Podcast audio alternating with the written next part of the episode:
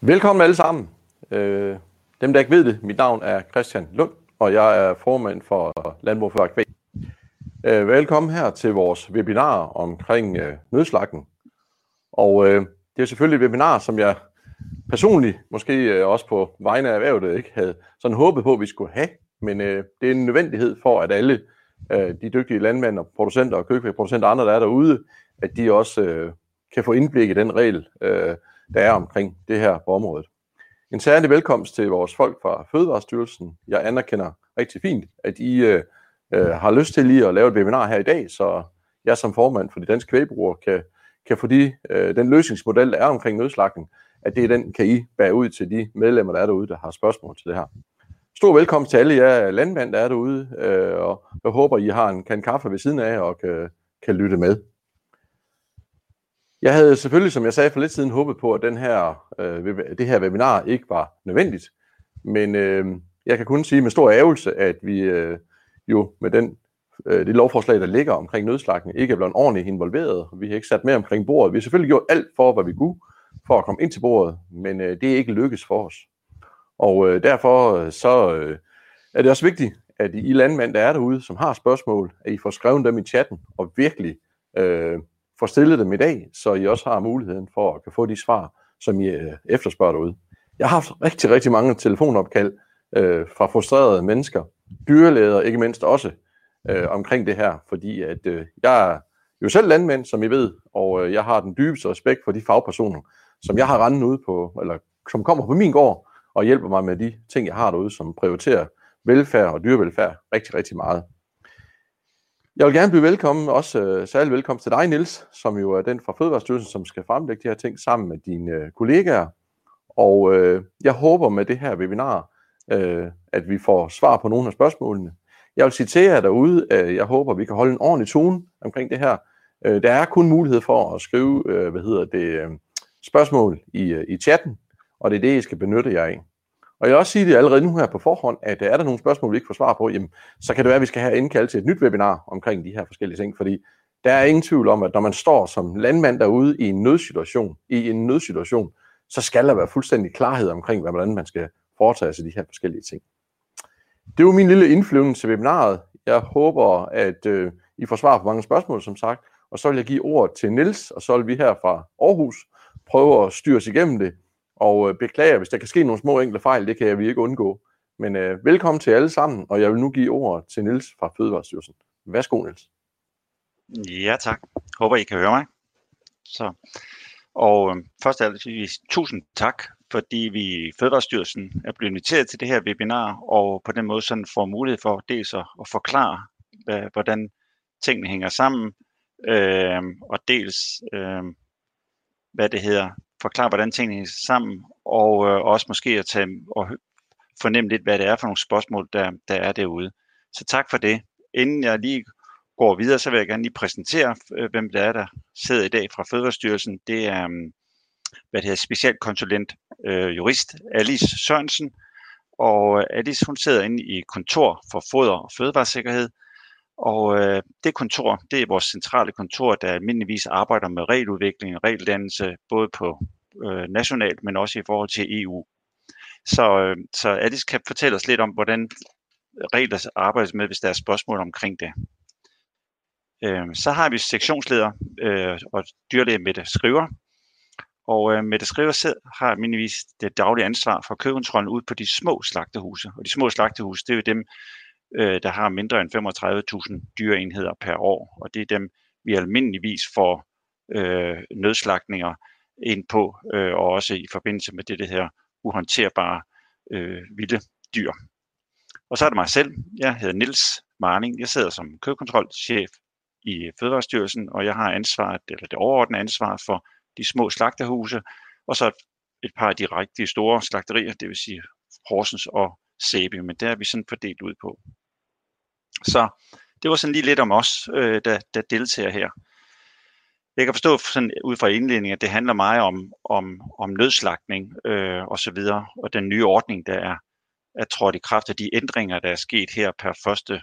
Øh, januar. Så det skal vi nok komme omkring øh, også her. Men jeg tænker, det kan være meget godt lige at få skabt et overblik over, øh, hvilke måder vi sådan set kan få, eller I kan få slagtet jeres, jeres dyr øh, øh, i dag. Altså hvad er det, der er muligheder for at få slagtet sine dyr i, i Danmark. Så, så lige til en start, så tror jeg, eller så har vi aftalt, at Mette prøver lige at gå igennem øh, en præsentation af, hvad er det, der er af, af muligheder, og hvordan øh, øh gælder det både af krav, og, og, og hvordan er setupet på det her. Så kan jeg også forstå, at, at omkring det her betalingsbekendtgørelsen, jo, som, som er den her måde, hvor, hvor der skal faktureres fra i forhold til den opgave, det at det er blevet en myndighedsopgave, øh, og dermed er det også myndighederne, der, der sætter satserne og taksterne, at øh, det skal jeg også nok komme omkring øh, efter det her introduktion fra Mette. Så vi tænker lige på, at vi prøver at køre igennem med Mette først, og så prøver jeg lige at fortælle lidt øh, i forhold til betalingsbekendtgørelsen.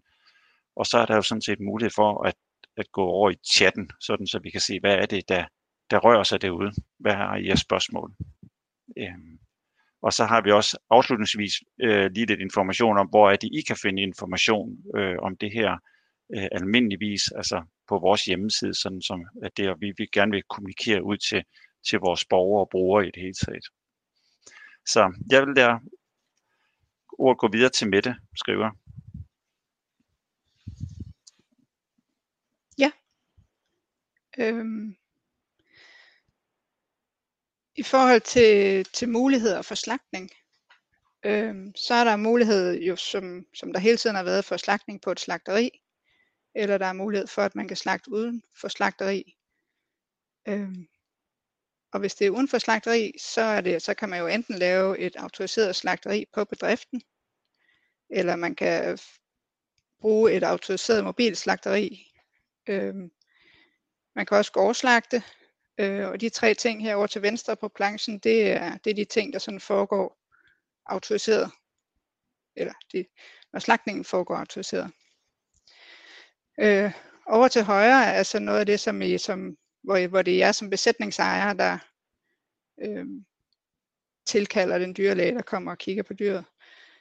Øh, der er nødslagtning, hvis det er et dyr, der er kommet til skade.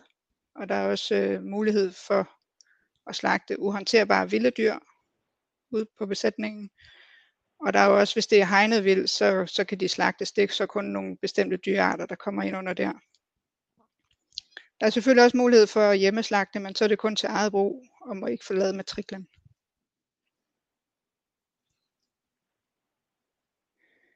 Hvis vi tager dem fra en anden af, det som, det som kan foregå ude på, på bedriften derude, øhm, så kunne vi starte med nødslagtning.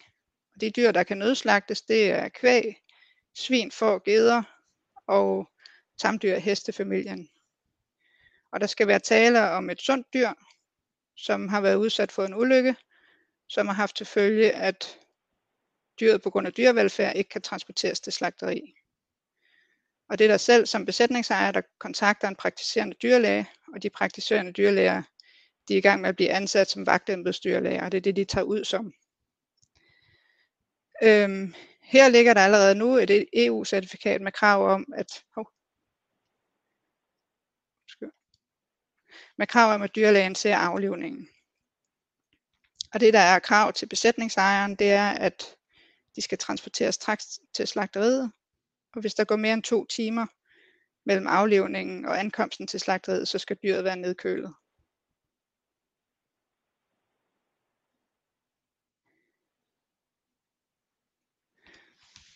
Så er der de uhåndterbare vilde dyr.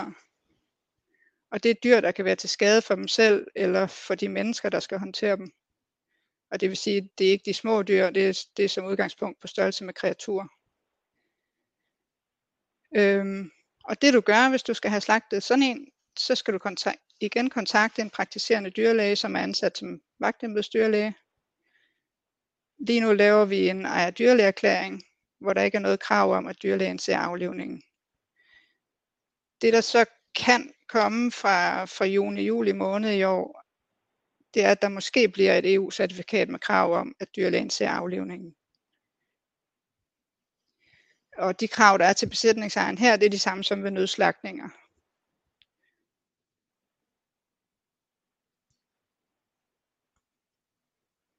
Så er der kommet en forholdsvis ny ordning med gårdslagning, og det er alle dyr, der kan gårdslagtes. De skal selvfølgelig igen være sunde og raske osv. Øh, her foregår det under et slagteris autorisation og ansvar, det vil sige, at man laver et samarbejde mellem øh, besætningsejere og slagteriet. Der bliver ført tilsyn med aktiviteten, så I vil også kunne opleve vores tilsynsførende derude. Øh, og det er sådan, at det er slagteriet, der rekvirerer embedsdyrlægen her til at lave levende syn. Øh, så er der her nogle lidt flere krav til besætningsejeren. Øh, for det første så skal man jo lave den aftale med slagteriet om gårdslagning, og så skal man også have aftalt de praktiske ting i den forbindelse. Opsamling af blod og organisering af slagtningen osv. Øh, man skal for eksempel aftale, hvornår dyrene overgår fra besætningsejers ansvar til slagtehusets ansvar, eller slagteriet. Undskyld.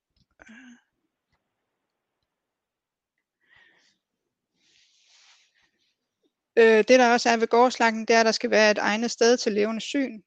Altså, det kan være en indhegning eller, eller en stallen. Det skal være et sted med lys og kort afstand.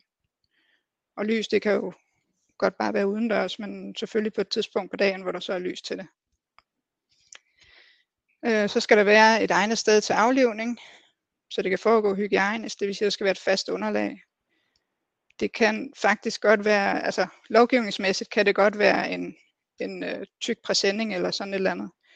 Øhm, det er så ikke altid, det er smart at bruge til nogle bestemte dyr, men, men der, der er ikke de store krav til, hvad det skal være for et fast underlag. Der skal bare være et fast underlag.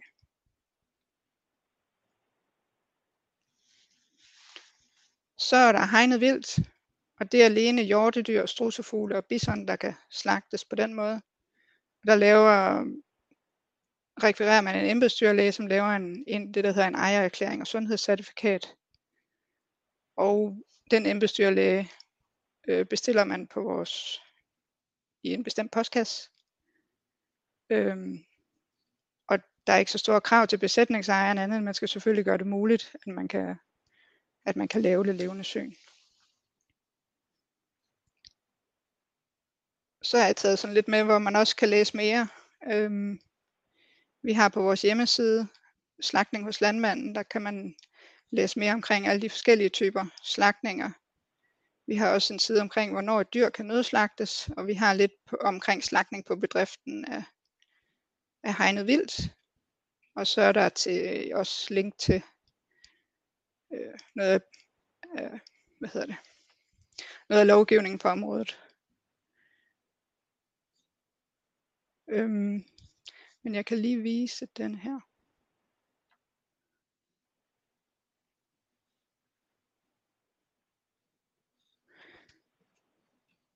Øhm, der kan man se de forskellige muligheder, der er for slagtning, og så kan man plusse ud på de enkelte af dem herude til højre og læse mere om det. Så det er i hvert fald den mulighed, vi lige har. Ja, jeg ved ikke, om der er spørgsmål til det, eller om vi går tilbage til Niels.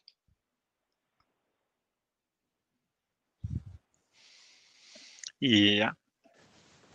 Men, men jeg synes, at der, der er et spørgsmål sådan lige kort, uh, Line, uh, fra, hvad hedder det, fra, fra Line Gormsen. Det er, hvad er årsagen til, at dyrlægen skal overvære nedskydningen? Og en hård, Lars Fogh spørger, en hård græsmark, er det fast underlag? Det kunne man lige tage, inden vi går videre. Skulle vi gøre det? Det kan vi godt. Øhm, hvis vi lige tager den sidste først. Nej, en hård græsmark er ikke fast underlag. Altså, det skal være øhm, det skal være for eksempel en præsending eller noget andet, der, hvor, hvor det ikke løber ned i blod for eksempel. Så der er mulighed for opsamling. Øh, og så kan jeg ikke lige huske det første spørgsmål. Ja, det andet spørgsmål det er, hvad er årsagen til, at dyrlægen skal overvære nedskydningen? Den kan Jamen, Alice tage, den, tænker Ja, jeg tænker også lige, er det ikke Alice, der, kan, der er bedst til den? Det vil jeg gerne svare på. Jo. Øhm, som status er det i øjeblikket, øh, øh, øh, anerkender kommissionen ikke, at der overhovedet er tilladt at nedskyde vilddyr. Øh, så det vi gør i Danmark er ulovligt. Og uh, det har vi besluttet at øh, altså det er en praksis, vi har haft i mange, mange år, og vi har besluttet at fastholde den for år tilbage, fordi vi har sat hensynet til øh, øh, dyr og menneskers øh, øh, øh, liv og lemmer øh, højere end reglen om, at det ikke var tilladt. Øh, nu er det endelig langt om længe lykkedes øh, øh, en række medlemslande herunder Danmark overtalt kommissionen til at tage bestemmelser med, øh, som lovliggør det, at man øh, øh, øh, tager de vilde dyr med i forordningsteksten. Øh, så vi skal slutte med at leve i synd i Danmark, om jeg så må sige, i hvert fald på det her område. Og, øhm, det har været ekstremt meget op ad bakke, og der er stadigvæk medlemslande, som synes, der ikke skal være regler om det. Men reglerne de bliver super stramme og super skarpe. Og øh, kommissionen modellerer dem øh, øh, øh, meget kraftigt over reglerne for nødslagning øh, og over de bestemmelser, der har været gældende et stykke tid. Øh, øh, nødslagningscertifikatet fastslår, at øh, øh, øh, der skal foretages øh, AM-kontrol, og at øh, man skal skrive under på, at, at slagtningen er foregået korrekt. Øh, så derfor vil kommissionen have regler, som er præcis de samme, når det gælder vilde dyr. Øh, og øh, øh, de her vilde dyr, det startede med, at kommissionen sagde, at man kan øh, øh tage et dyr ad gangen, og ikke noget som helst mere. Så, så de har været en, en, en super skarp ordning. Den er ikke helt på plads endnu. Det er derfor, øh, øh Mette startede med at sige, der kommer et certifikat senere. Vi venter øh, og se øh, det forslag, der har været forhandlet, øh, øh, hvor vi har gjort alt, hvad vi kunne for at få de nye bestemmelser til at ligne det, vi er vant til at gøre i Danmark. Uh, og det må, vi, det må vi erkende, det kommer ikke til at ske. Men vi får i hvert fald bestemmelser, som ligner noget, vi kender i forvejen. Men kommissionen er fuldstændig fast i kødet på, at uh, det skal være en embedsdyrlæge, og embedsdyrlægen uh, skal uh, overvære nedskydningen. Uh, fordi vi ikke er kommet til afstemningen, så kæmper vi selvfølgelig stadigvæk på den løsning, vi bedst kan lide. Men, men det er ikke realistisk at forestille sig, at vi får et andet resultat. Uh, uh, så, så det kan vi lige så godt forberede os på. Det er sådan, det er. Kommissionen uh, uh, uh, vil simpelthen sikre sig, at det er uh, uh, uh, uh, skal vi sige, den bedst mulige del af den offentlige kontrol, som kommer til at foregå i de her situationer.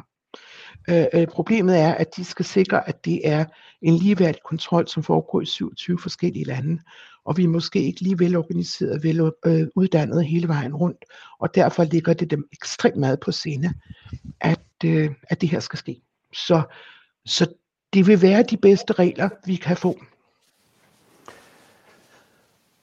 Tak til, til dig, Alice. Øh, og det er ikke, fordi jeg står og ikke vil kigge ind i min kamera, men jeg, jeg er nødt til at følge med med alle de spørgsmål, der kommer ind her. Øh, og øh, det er, som, som der blev skrevet her, uhyre kompliceret. Øh, det er Svend Eskilsen, der skriver, øh, at man skal overvære nedslag, nedskydning. Og øh, jeg tror, at spørgsmålet går på, at det der med at få det til at passe med hinanden, at både, hvad hedder det, dyrlægen, øh, ejer, slagter og skytte skal være enige om det tidspunkt, det skal gøres i de forskellige ting, øh, for at man kan få det øh, gjort. Øh, alle, få samlet alle folk, så det kan virke i praksis også. Det virker, at vi kan svare på os. Og så, øh, så er der også nogen, der skriver noget omkring det der med, at øh, hvordan fortolker vi det her i Danmark? Øh, I Tyskland, der kan det jo der kan det jo skyde lovligt i Tyskland.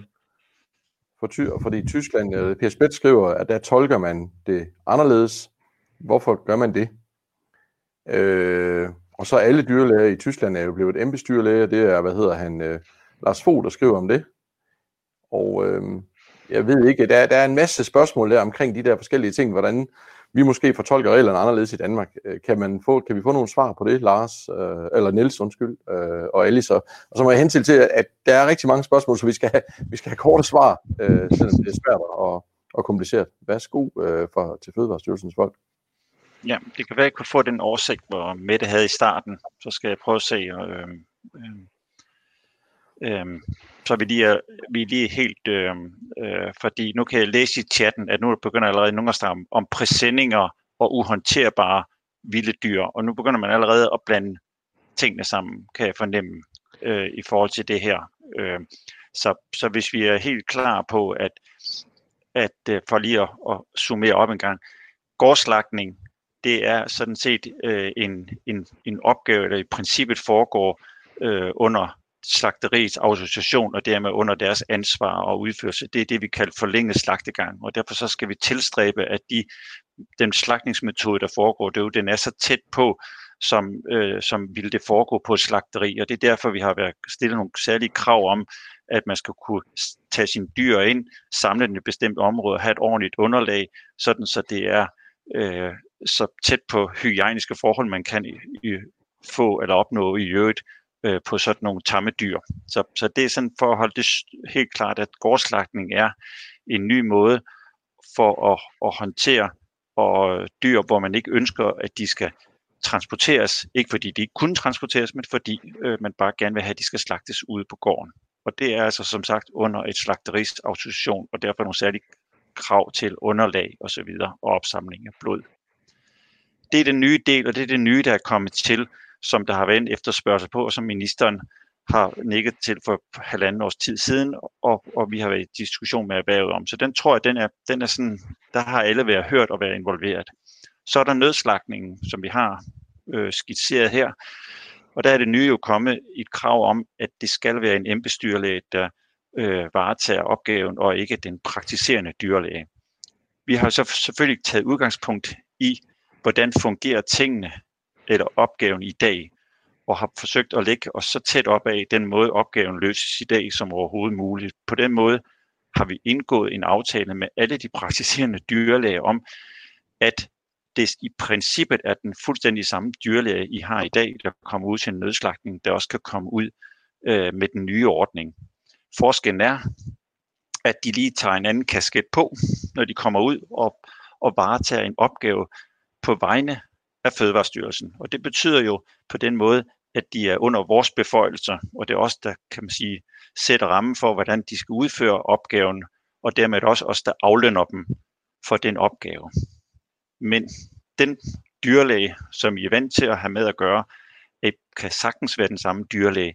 De har bare fået en særlig opgave i forbindelse med nødslagning at gøre det på vegne af Fødevarestyrelsen og ikke på vegne af en praksis. Men derudover er der sådan set øh, i forhold til den øh, praksis ikke nogen forskel. Så er der jo det, som er beskitseret her fra Alice, at hvis man førhen bare lige kunne se på dyr, der kører igen, øh, så er der kommet et krav om, at vi skal, vi skal overvære øh, selve aflivning af, af dyret, fordi det er sådan set det, der bliver skrevet under på, inden at dyrlægen kører igen. Så det er for så vidt angår nødslagning. Øh, princippet er jo tæt på at være det samme på uhåndterbare vilde dyr. Øh, og det er jo igen det samme med, at man rekvirerer sin, sin dyrlæge, og så skal man selvfølgelig have lavet en aftale med øh, typiske slagtehus eller slagteri om, at det er dem, der ofte kommer og skyder det, og nedlægger det og, og, og bringer det tilbage til slagterhuset.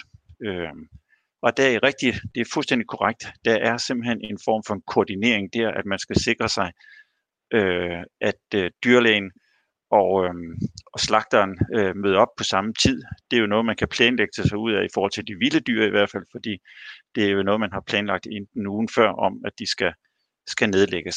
Det, det er stadigvæk landmanden, der har til opgave at sikre sig, at, øh, at der er den her koordinering. Øh, jeg vil ikke engang have den præsentation igen. Jamen, må jeg lige sige noget? Ja. Undskyld. Nej, det er ondt. Det er bare fordi, du kom til at sige det med, at man skal koordinere med landmand og, og dyrlæge osv. under de uhåndterbare dyr. Det er jo kun det er ved nødslagninger, at dyrlægen skal se selve aflivningen. Ja, ja. Ja, ja. På nuværende tidspunkt. Uhåndterbare vilde dyr, der er det måske, der er det måske nok noget, som lige siger, nok noget, der kommer til at gælde fra til sommer, men det gælder altså ja. ikke lige nu. Bare lige for det er rigtigt. Det er tydeligt. Undskyld. Det, nej, det er fint. Det er godt, du retter. Ja, så vi går lige tilbage til den igen, for at, at det ikke skaber uklarhed. Altså på nødslagten, det er det certifikat, der er blevet omtalt, at der skal vi over øh, være den her øh, afligning. De uhåndterbare dyr, der skal det igen ske den nuværende koordinering. Lige nu er det øh, dyrlæger, dyrlægererklæringen, der anvendes, og dermed ikke tilsvarende certifikat. Så indtil videre er der er der ikke, som Mette siger, behov for, at de skal stå og, og, og se over skulderen. Øh, ja. det, det, det for så vidt angår øh, det tilstedeværelse. Så er der stadigvæk det med honoreringen. Der har vi jo talt om øh, det her med gebyr, øh, gebyrerne på området. Og, og der har været udarbejdet en gebyrbekendtgørelse, hvor, hvor I, øh, for, hvis vi går tilbage til nødslagning, der har vi vel lavet en aftale for at kan få sådan en aftale med en vagt, en bestyrlæge om at komme ud. Der har vi været nødt til at indgå en aftale med, med dyrlægeforeningen praksis om, at de stiller deres personale til rådighed. Det sted kom så en pris på omkring 2200 per påbegyndt time.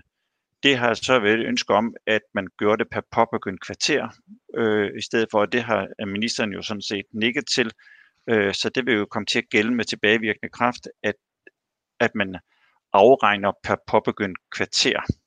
Det vil sige, at det er ca. 550 kroner for så vidt angår øh, nødslagning. Og øh, for så vidt angår øh, uhåndterbare dyr, så er det en, en lidt lavere pris for, for, for den del, men også stadigvæk afregning på kvartersats.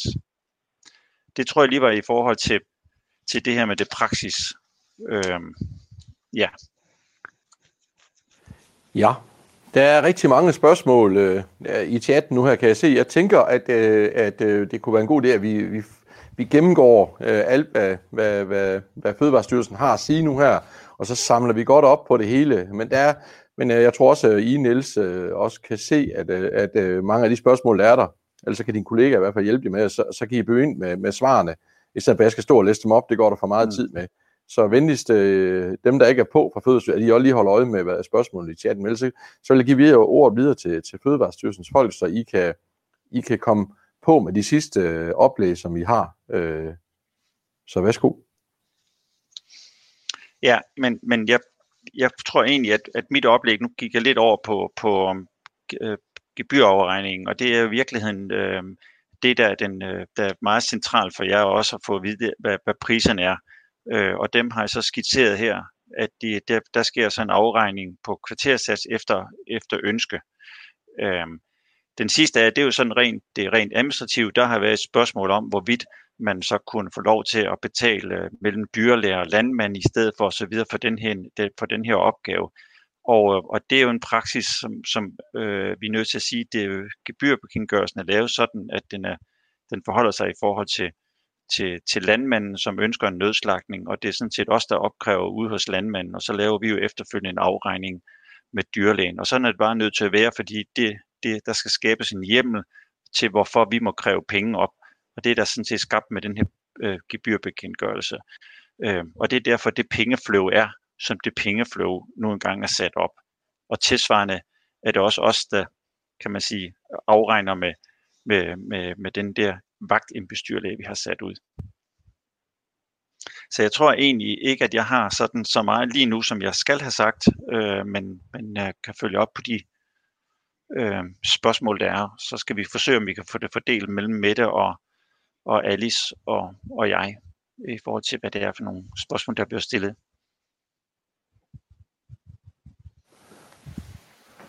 Okay, øh, Mette eller Alice, har I noget, I vil, øh, ud over det, øh, Niels har, er det, har I mere, I vil komme med, inden vi går over til rene spørgsmål?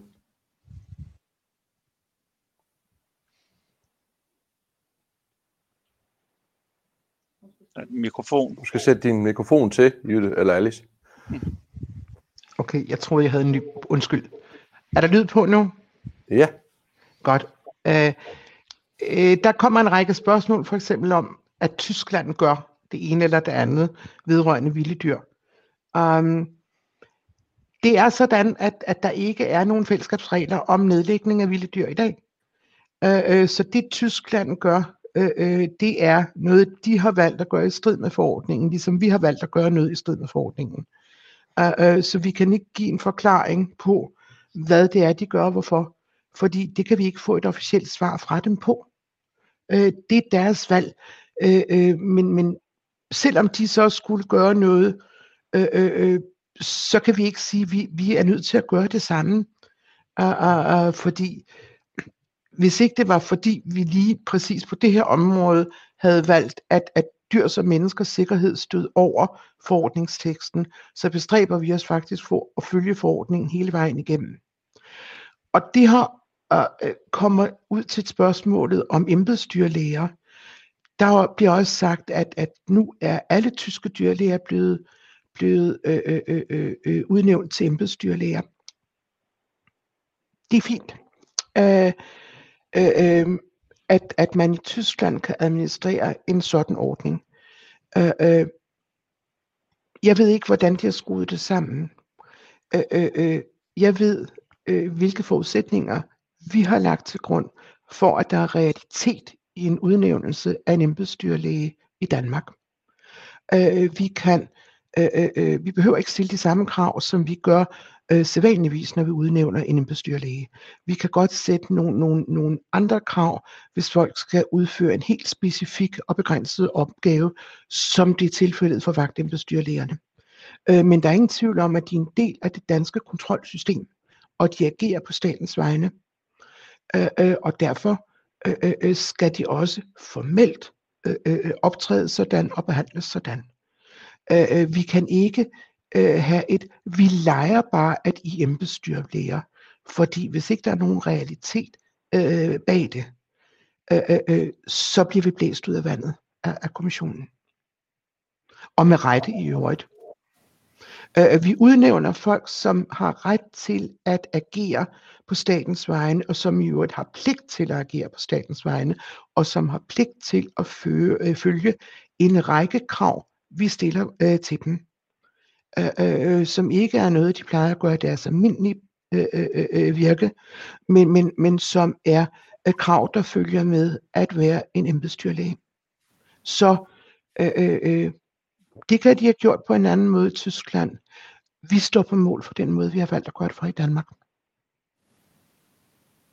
Ja, jeg, kan, jeg har lige en kommentar. Jeg kan se, øh, nu rettede Mette sig mig med, med, med grunde i forhold til det, der også bliver snakket om, hvordan man skal overvåge eller overvære øh, øh, slagninger øh, ude på de her naturarealer, som ligger langt ude, og man kan jo ikke komme tæt på de her dyr.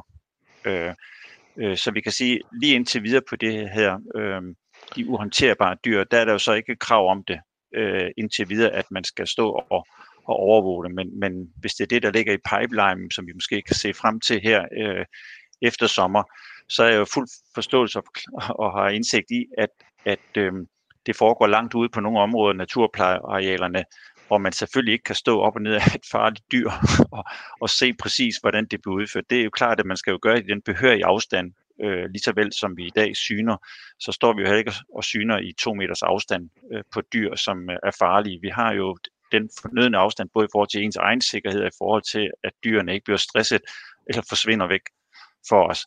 Så, så, så det her, det skal jo igen håndteres inden for den ramme, der er, og de muligheder, øh, det er. Altså på samme, lige så vel som vi skal kunne lave en AM-kontrol og se, at det er et sundt og rask dyr. Øh, det må man så bruge enten øh, nogle gode kikkert øh, eller et eller andet, så man er sikker på, at, de, at, de, øh, øh at man har det fornødende overblik over det og tilsvarende kan man sige, at man skyder nok heller ikke længere væk, end man er sikker på at ramme dyrene ordentligt. Øh, øh, og det er jo også noget af det, man skal være sikker på, at, at tingene i det hele taget håndteres rigtigt. Så tingene skal jo ind i praksis. Øh, vi er godt klar over, at, at der er langt øh, øh, øh, ude på de her naturarealer. Ja. Der er også en, der skriver... Der er et spørgsmål øh, fra Lene, Lene Gomsen, helt konkret. I blev ved med at sige, at vi kan fortsætte med de gamle attester, indtil de nye de kommer. Hvem øh, tager I med på råd til de nye attester, så vi er sikre på, at vi fortsat kan slagte derefter? Det er et helt konkret spørgsmål omkring de attester. Det, det synes jeg da, vi skal have et svar på. Værsgo. Det kan jeg, det, det kan jeg godt svare på. Værsgo, Alice.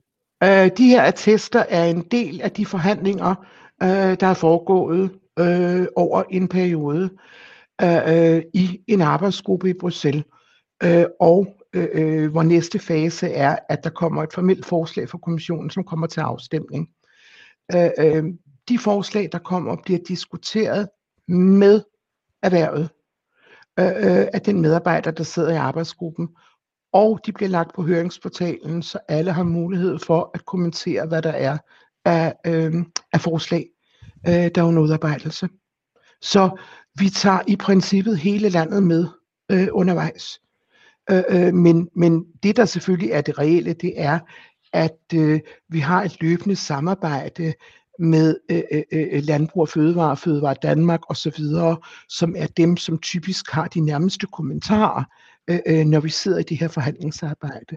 Men der er kontakt med dem øh, i forbindelse med samtlige møder om de her emner, så der er løbende kontakt om alle detaljer. Det er jo ikke sådan, at fordi vi har nogle meget klare og erklærede ønsker, som vi fremfører i alle møderne, og som vi skriver til kommissionen om, før og efter alle møderne, og siger, at vi vil gerne have dit, vi vil gerne have dat, så bliver det sådan. Øh, øh, fordi det her er noget af det, vi virkelig har kæmpet for.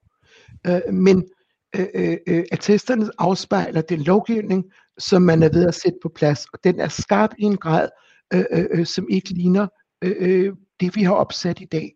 Men øh, øh, Forslagene har ligget på høringsportalen af flere omgange. Det er ikke sådan, at hver gang vi flytter et komma, kommer de ud, men, men jeg vil tro, at de her forslag har været ude i hvert fald to gange forløbig, og øh, også vil komme ud, før det endeligt øh, øh, kommer på plads.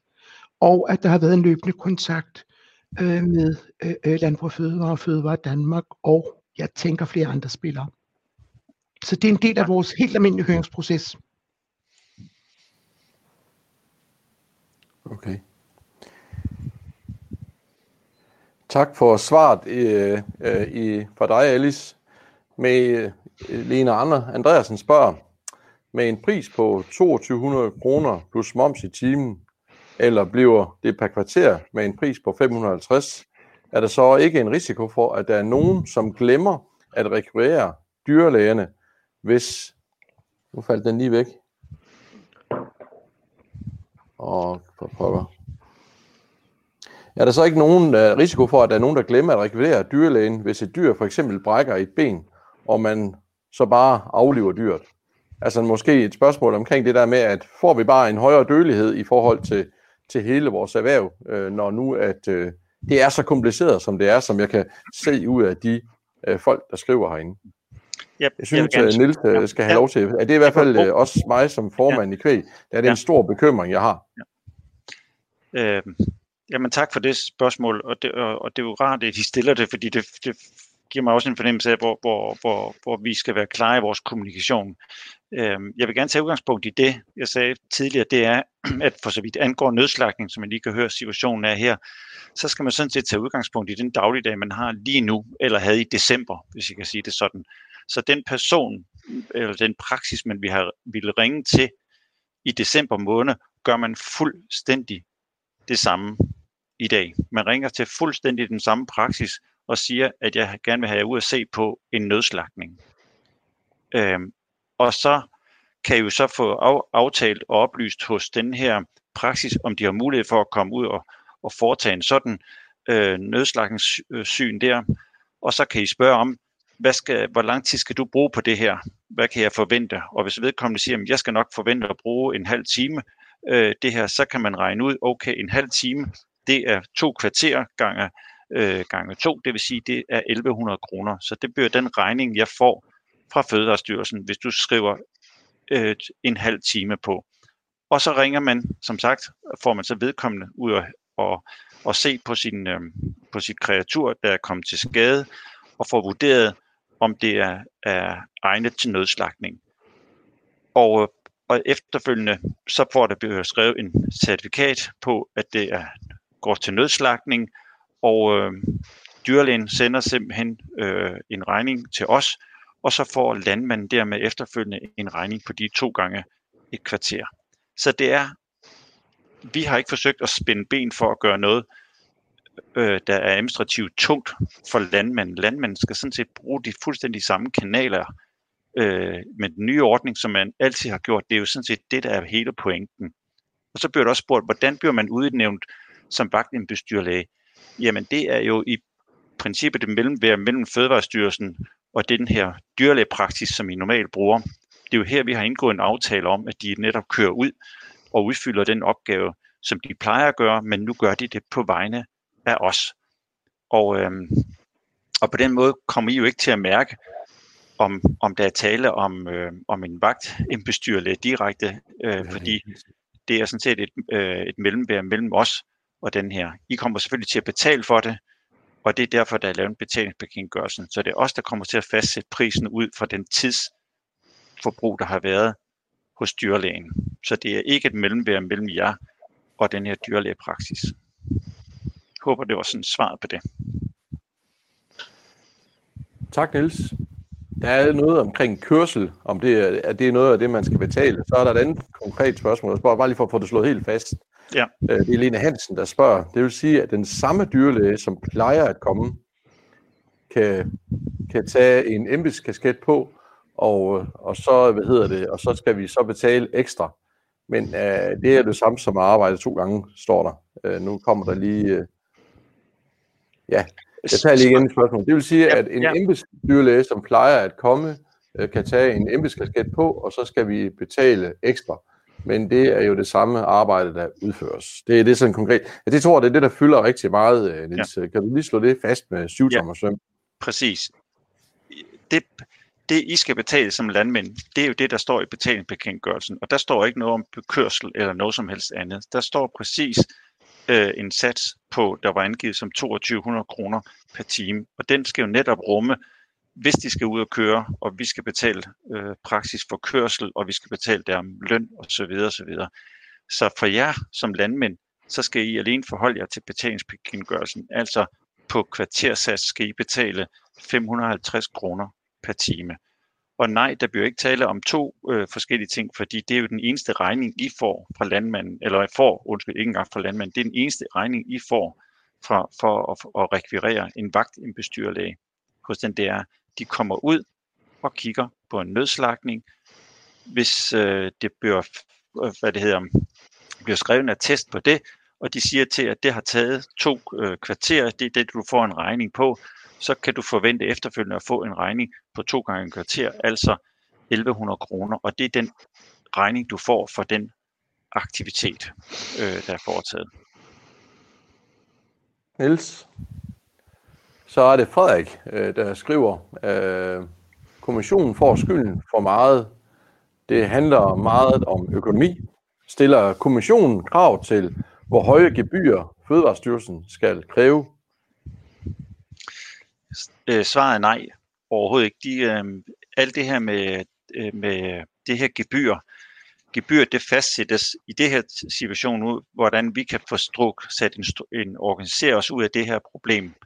Øh, det er, hvorledes kan vi dække, således at man i hele Danmark med rimelig kort varsel, uanset om man bor på Langeland eller man bor øh, ved Skagen, kan rekvirere en dyrlæge til at komme ud og se på øh, en, en nødslagning. Og hvis vi skal have sat sådan et system op, der skal kunne rumme det at have, undskyld mig udtryk, have, have folk på vagt 24-7, så, øh, så kræver det altså en særlig organisering.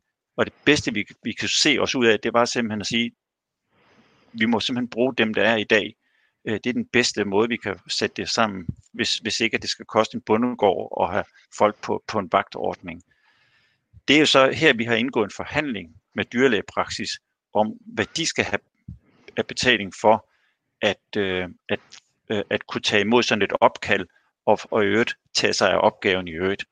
Og det gør de selvfølgelig ikke gratis, øh, så det er klart, at de har været nødt til at sige, at det skal vi have x antal kroner for, og, og ligesom at være øh, der, hvor man kan melde ind, øh, og, og vi tager os af opgaven.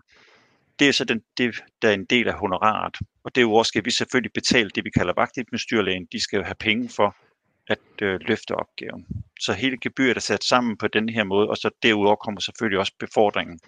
Øh, hvis der skal køres y antal kilometer, så skal der jo også øh, afregnes på det. Super, Niels. Hvis, øh, det går også et spørgsmål på, hvis nu at øh, man som person derude ikke rigtig ved, om, om dyret er egnet til at slagte, til nødslagten det ene eller andet, og så man skal have en rekvirere en dyrlæge, betaler man så også for det øh, alligevel? Øh, og så er der også øh, et andet spørgsmål. Øh, hvor mange af, af embedsdyrlæge er på vagt af gangen? Så det er et af de spørgsmål, der er omkring det der også. Niels, værsgo.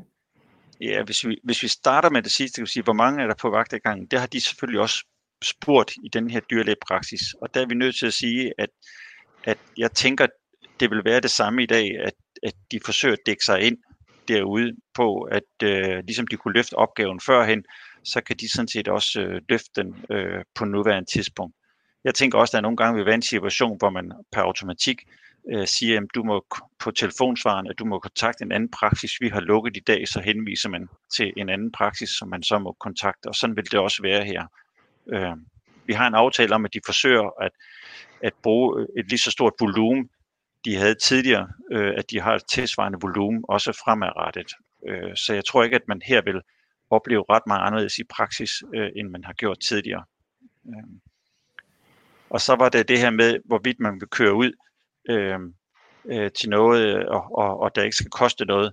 Øh, altså, jeg, øh, jeg tror, det er meget klogt at spørge om det her for inden jo, øh, med, med den her dyrlægepraksis der. Vi netop, jeg er usikker på det og det, øh, hvad kan vi aftale? Og hvis vedkommende siger, at øh, jeg vil gerne køre ud øh, uden og hvis, øh, hvis det er sådan og sådan, så, så er der ikke noget. Altså det er jo et mellemvær mellem praksis og jer, forstået på den måde, at, at de kan jo deres gode ret til at kræve penge op for en opgave, som de rent faktisk kører efter. Altså udgiften er jo den samme for dem, om de kører derud og ser, at dyret er egen til nødslagning, eller det ikke er egen til nødslagning. Arbejdet er jo stort set det samme, bortset fra at skrive under på certifikatet.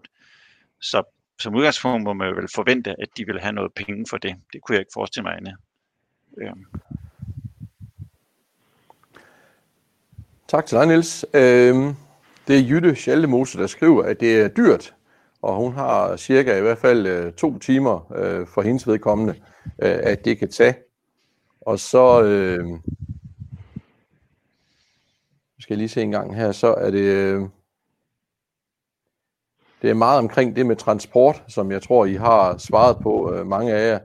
Øh, og så er det noget der omkring den forordning, som man siger, der er ny, altså, som har galt øh, har, hvordan kan man præsentere en EU-forordning, som er ny, når den har galt, øh, når den starter allerede den 8. april øh, 2019? Kan vi give et svar på det også? Jeg vil det gerne prøve. Øh, jeg ved ikke, i hvilken forbindelse det er sagt, den ny. Øh, men øh, det er gennemførelsesbestemmelser til kontrolforordningen. Øh, og øh, øh den er jo, som alle kan se, ikke ny. Det er bare nyt, at vi anvender bestemmelserne. I realiteten trådte den i kraft øh, øh den 19.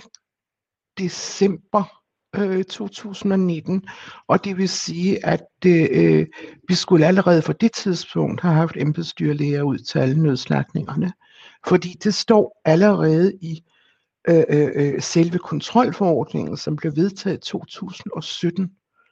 Øh, øh, øh der skulle bare vedtages nogle gennemførelsesbestemmelser, før det kom på plads. Så i princippet er der ikke noget af det her, som bør komme bag på, på nogen af os. Øh, vi har så ikke været hurtige nok til at få systemet på plads med en aftale øh, med honorering og den slags, så derfor er lovgivningen ikke slået igennem øh, øh, før nu, og derfor har vi så haft faktisk hele 2020, hvor man ikke har haft de her omkostninger, som burde være sat ind, fordi øh, øh lovgivningen krævede det.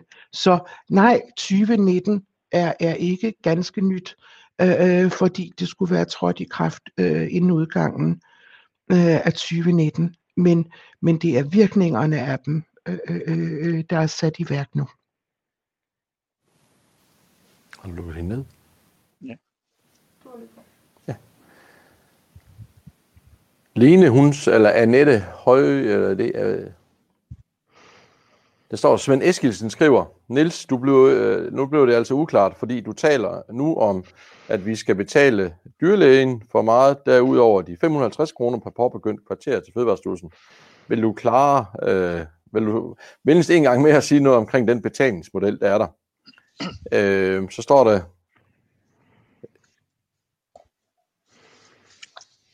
hele, hvad hedder det, Annie Assenberg, der skriver også omkring det der, at øh, jeg forstår, at vi skal betale fra dyrlægen ankommer til han, hun øh, kører. Øh, det handler rigtig meget, og de spørgsmål, der er der i forhold til betaling omkring det. Ja, men det... Jeg tror, vi er nødt til lige at, ja. en gang mere at sige det, Niels, det er jo ikke, øh, det, det er ikke fordi, jeg ikke vil tage jer enkelte, der, der spørger, Men, Nej, det, men- det handler meget om den der botaniske model, som jeg Ja. ja. tror ikke helt alle forstår derude endnu. Værsgo. Nej. Niels. Godt. Betalingsbekendtgørelsens paragraf 30, som det hedder, det er den, der skal ligge til grund for øh, opkrævning af gebyr for udført kontrol fra myndighederne. Og den er sat til at være 2200 øh, kroner per time, øh, altså omregnet til 550 kroner per påbegyndt kvarter i tidsrummet 06 til 17. Og det er det, i skal betale som landmand. Så spørges der klogt nok på, hvornår regnes det fra? Jamen det regnes sådan set fra, hvor dyrlægen kører, kan man sige, hjemmefra til de er hjemme igen. Så det er fuldstændig korrekt, at, øh, at hvad det hedder, hvis de har øh, øh, 20 km kørsel øh, ud til landmanden og 20 km hjem igen, så den tid, de øh, bruger på at sidde i bilen, og den tid, de er ude ved jer, den øh, er de sådan set, øh, det er der aftalt, at der kan de sådan set øh, øh, regne med ind øh, i øh, og opkræve jer for, øh, eller vi kan opkræve jer for. Så det betyder, at som sagt, hvis I bruger et kvarter på at køre det ud, et kvarter på at være derude, eller en halv time, og et kvarter på at køre hjem igen, så er det rigtigt, så kommer I samlet til at betale for fire kvarter, altså de her 2200 kroner. Og det er derfor, det er ret vigtigt, når man kontakter sin øh, praktiserende dyrlæge for at få løst øh, opgaven, at man spørger til dem, hvad forventer du at skal bruge af tid på den her opgave? Hvad vil du fakturere mig til? Så vil han sige, eller skrive på, så vil han jo sige, du skal forvente, at jeg bruger en halv time eller tre kvarter. Godt. Det er så det, I skal forvente at få regning fra os af, men ikke fra dyrlægen. Men det er jo dyrlægen, der sætter og fortæller, hvor meget tid han vil skrive på regningen. Så det svarer lidt, når man rekvirerer en elektriker, så spørger man lidt, hvor lang tid skal det være gå for, øh, på den her opgave, så siger elektrikeren, at du skal regne med, med, øh, med tre kvarter. Fint. Så kommer elektrikeren og udfører opgaven på tre kvarter, og efterfølgende så får man jo regningen fra virksomheden senere. Man får den jo ikke direkte af elektrikeren, der står derude. Man får den jo fra en virksomhed, der så sender bagefter en regning på tre kvarter. Og det er i princippet det samme, der foregår her. Jeg håber, det sådan sætter klar her, men det er altså betalingsbekendtgørelsens takster og satser, der fortæller, hvor meget I skal betale. Men det er dyrlægen, der ved, hvor lang tid det tager, og dermed det er dyrlægen, der indberetter tiden, der er forbrugt ind til os. Håber, det giver mening.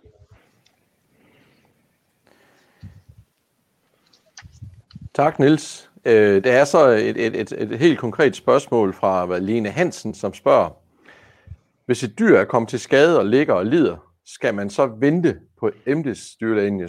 Selvfølgelig nok ment dermed, om- om man ikke selv kan foretage aflivning, hvis der, der, er, hvis der er nogen, der ligger og, og lider derude. Øh, Den tror jeg, vi skal have dyrlægen ombord på. Jo, men du må, altså hvis det er et dyr, der lider, så må man jo gerne selv foretage aflevningen. Men så kan den jo ikke øh, bagefter bruges til konsum.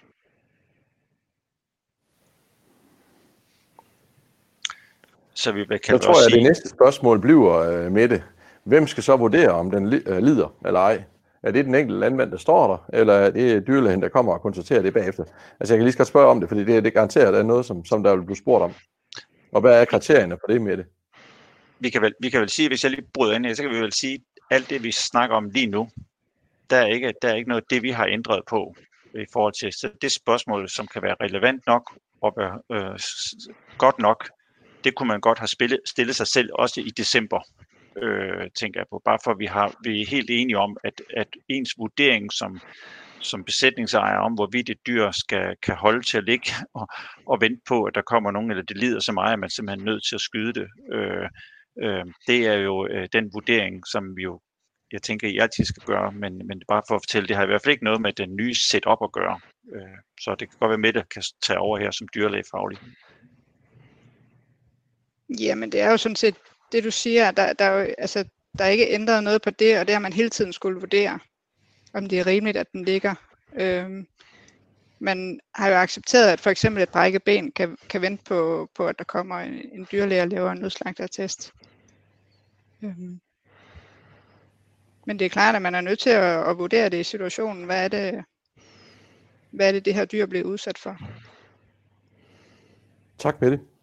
Øh, Trine, hun spørger, er det, kan der være mulighed for, at man øh, fremadrettet kan hvad hedder det, lave øh, den her visuelle øh, beskrivelse af dyret og, og, og til fra den enkelte landmand via for eksempel video og, og, og livestream, øh, så at man på den måde kan, kan undgå, som jeg er nødt til at sige, et spild af kød, der kan, kan gå til spil, hvis der er, hvis der er ellers et sund og restdyr, som jo desværre hurtigere kommer til skade. Er det noget, man arbejder for? Ja. Det vil jeg ja. gerne svare på. Ja, og jeg vil gerne øh, Ja, i forbindelse med, at vi vedtog kontrolforordningen, forsøgte vi at få nogle bestemmelser ind, hvor vi direkte selv kunne anerkende forskellige systemer. Det lykkedes os ikke, men der er en bestemmelse om, at, at øh, man kan præsentere for kommissionen og få godkendt, øh, øh, skal vi sige, innovation på det her område. Øh, og der er øh, flere medlemslande, som så småt har forsøgt sig eller præsenteret, skal vi sige, indledende øh, øh bøj og stræk øh, på øh, øh, noget, øh, øh, øh, øh hvad hedder det, øh, webbaseret kontrol. Så ja, øh, det vil være en mulighed. Man skal bare præsentere det rigtige og en form, som, som, som vil være spiselig. Øh, øh de problemer, man har set indtil videre på det, der så småt er, er præsenteret, det er, at man nærmest ser stillbilleder af dyrene, og ikke ser dem i bevægelse. Og, og, og, og, og der bliver simpelthen kastet hvidløg fra hele salen, når de bliver præsenteret og sagt, hvordan kan vi lave en fornuftig AM-kontrol, hvis vi ikke engang har set dyret bevæge sig. Men ja, det er en mulighed. Det vil kræve, at, at man etablerer et system, og man præsenterer det uh, for arbejdsgruppen i Bruxelles og får det godkendt. Tak for det, Alice. Vil du sige noget mere, Niels? Jamen, og det vil jeg gerne. Det vil jeg meget gerne, fordi øh, at det, er jo, det er virkelig øh, super øh, relevant at stille det spørgsmål, fordi det er noget af det, som, som vi som Fødevarestyrelse helt klart en vej, vi vil arbejde. Vi arbejder meget på den digitale platform og, og, og ser ligesom i dag, vi har jo rigtig stor glæde af i dag at sidde i det her på en digital platform med, med, med visuel øh, møde. Og det er jo helt oplagt at tænke det over i med noget kameraførelse, som har en sådan kvalitet at, at vi kan se, at det er simpelthen oplagt at bruge det. Det er meget nemmere at kunne lave en form for, for øh, hvad det hedder, setup, der kan, kan understøtte opgaven. Så Fødevarestyrelsen vil helt sikkert arbejde på at, øh, at bruge noget. Og så er det, som Alice rigtig nok siger, en ting er, at vi har nogle ønsker at præsentere noget. Der skal lige være nogen, der bider, bider på den, krogen dernede, og så siger, at det her det er jo i virkeligheden øh, øh, helt klart en, en vej at gå.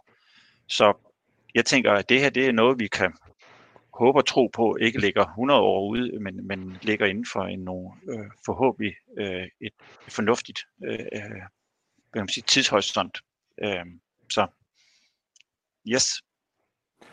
Pelagefod skriver helt konkret, hvis vi øh, brugte de slagtede dyr på hjemmemarkedet og ikke til eksport, kunne vi så undgå EU's øh, bestemmelser.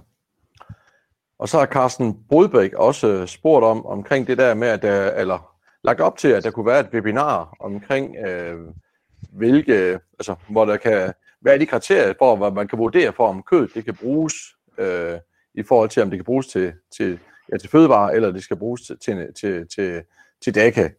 Og øh, det, det, kunne være, det kunne være en, en et god idé at lave et webinar omkring det, spørger Carsten. Men lige de der to spørgsmål øh, omkring øh, et webinar, og så også omkring det, øh, som, som hvad hedder det, øh, som PLA får spurgt omkring de slagtede dyr på hjemmemarkedet i forhold til eksport. Værsgo, jeg tænker, Niels. Jeg tænker, at Alice kan tage den, eller ja, det kunne ja. men det der med hjemmemarked, det jeg tænker, at vi er jo EU-virksomheder, så det med hjemmemarked, øh, det er, er nok øh, ikke aktuelt mere, men det kan Alice lige supplere på, tænker jeg. Det findes ikke. Nej. Simpelthen, det er ikke en mulighed. Og, og, og når vi slagter et dyr, øh, som bliver godkendt til konsum, Øh, øh, øh, så skal det frit kunne bevæge sig i fællesskabet. Vi sondrer ikke mellem hjemmemarkedsslagtninger og slagtninger til andre steder, og jeg har svært ved at tro, at, øh, at, at, at man vil se noget sådan komme ind i reglerne igen. Øh, det er noget, man ser øh, øh, øh til nød i dag, når der kommer nye medlemslande ind, som ikke har et et øh, niveau, som svarer til det niveau, som man generelt har i fællesskabet, hvor man siger, okay, du må gerne indtil du kommer op til et fornuftigt sted, øh, blive ved med at sælge din mælk på hjemmemarkedet eller dit kød på hjemmemarkedet, men vi vil simpelthen ikke se det der skrald, fordi det ikke lever op til normale normer. Øh, og vi har jo egentlig ikke lyst til at have noget kørende, vi ikke mener lever op til, til normerne i Danmark heller. Øh, øh, øh så at få, jeg, jeg, kan ikke, jeg kan ikke se det flyve. Men jeg, men jeg tænker, det er rigtigt. Vi havde jo i gamle dage, det vi kaldte rundstempler og, og, og ovalstempling, tror jeg. Og det var det, vi sådan forbandt tidligere med, om det gik på hjemmemarkedet eller gik på, på, på sammenhandel. Øh, men nu er det hele, kan man sige, det der rundstempel øh, er jo så øh, bortskaffet. Så er der det her spørgsmål omkring, øh, hvorvidt man kan holde nogle webinarer omkring vurdering af det her. Det synes jeg lyder meget relevant, og det tænker jeg, det der er oplagt at, at, at smide den bold til, til dyrlægefaglig øh, input. Altså, hvordan kan jeg som, hvis jeg hører det rigtigt, hvordan kan jeg som besætningsejer øh, foretage en bedst mulig vurdering af, hvorvidt øh, et dyr er egnet til konsum, altså hvorvidt det vil blive godkendt, øh, en nødslag vil blive godkendt som, øh, som egnet til konsum, hvis det er sådan, jeg hører det, eller hvornår er det, fordi så undgår man måske det her med at få, få en dyrlæge ud, som så vurderer, at det ikke er egnet til konsum. Så det, kan, det lyder meget sådan fagligt, men jeg tænker, hvis det er det, der skal forstås med det, så, så synes jeg, at det er oplagt at tage dem øh, fra, fra øh, i branchen og håndtere det øh, sammen med Ja, så Carsten øh, spørger også omkring de her dyr med røde øremærker, hvor de slagtet på eksportautoriseret øh, slagteri. Og så er der jo en rigtig, en rigtig mange, øh, der, der skriver eller spørgsmål ind i forhold til hele omkostningssetup'et, øh, og som du har redegjort for, øh, Nils, hvordan det er. Altså det er jo det er nogle regler, som der er der, som Nils jo bare fremfører. Og øh, jeg, ved ikke, jeg ved næsten ikke, om vi kan sige mere om det, øh, for, men, men øh, men ligesom der fremgår af mange af de spørgsmål, der er her, Niels, og i øvrigt øh, dem, der er fra Fødevarestyrelsen med i dag, så, så, så, så fordrer det jo ikke til, at vi får flere folk, der går op i naturpleje, og det der med at lave hjemmeslagter, og så kan sælge kødet ude øh, i lokalområdene. Det, det er jo det, jeg kan se ud fra alle de spørgsmål, der kommer her i chatten. Øh, og hvad, hvad tænker du omkring det, Niels, øh, i forhold til, at øh, nogen jo skriver herinde, at det bliver så dyrt, at det, det faktisk ikke giver den muligheden for at kan lave de der Øh, lokale ting øh, derude, og så få solgt køen og få talt omkring køden, øh, kødet i, i lokalområdet. Hvad, hvad tænker du om det, Niels? Øh, og min store frygt som, som formand for, for kvæg Øh, og kød og mælk, det er jo, at, øh, at vi bare vil få øh, alt for mange aflivninger og ikke få får en masse spild, øh, og i disse klimatider og andre forskellige ting, der er det jo en af de ting, som vi, vi jo snakker rigtig meget om med hinanden at undgå. Øh, hvad tænker I om det fra Fødevarestyrelsen? Altså, i kan jo godt øh, sige, at regler er regler, men, men, men hvad, hvad tænker I om det? Det er det, der bekymrer folk derude, kan jeg se. Ja, altså øh, lige nu er det jo, som det blev sagt, for, for så vidt angår nødslagten, der er, den her, der er det, det her krav om, at man skal overvære den her, øh, overvåge den her slagtning.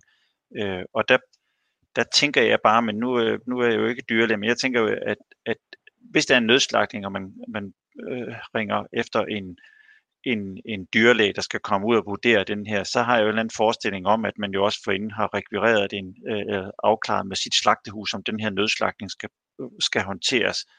Og der er jo to ting i det her. Det ene er jo, at dyret skal jo ikke lide ret lang tid, øh, og det vil sige, at man forsøger hurtigst muligt at få sin dyrlæge ud og håndtere det.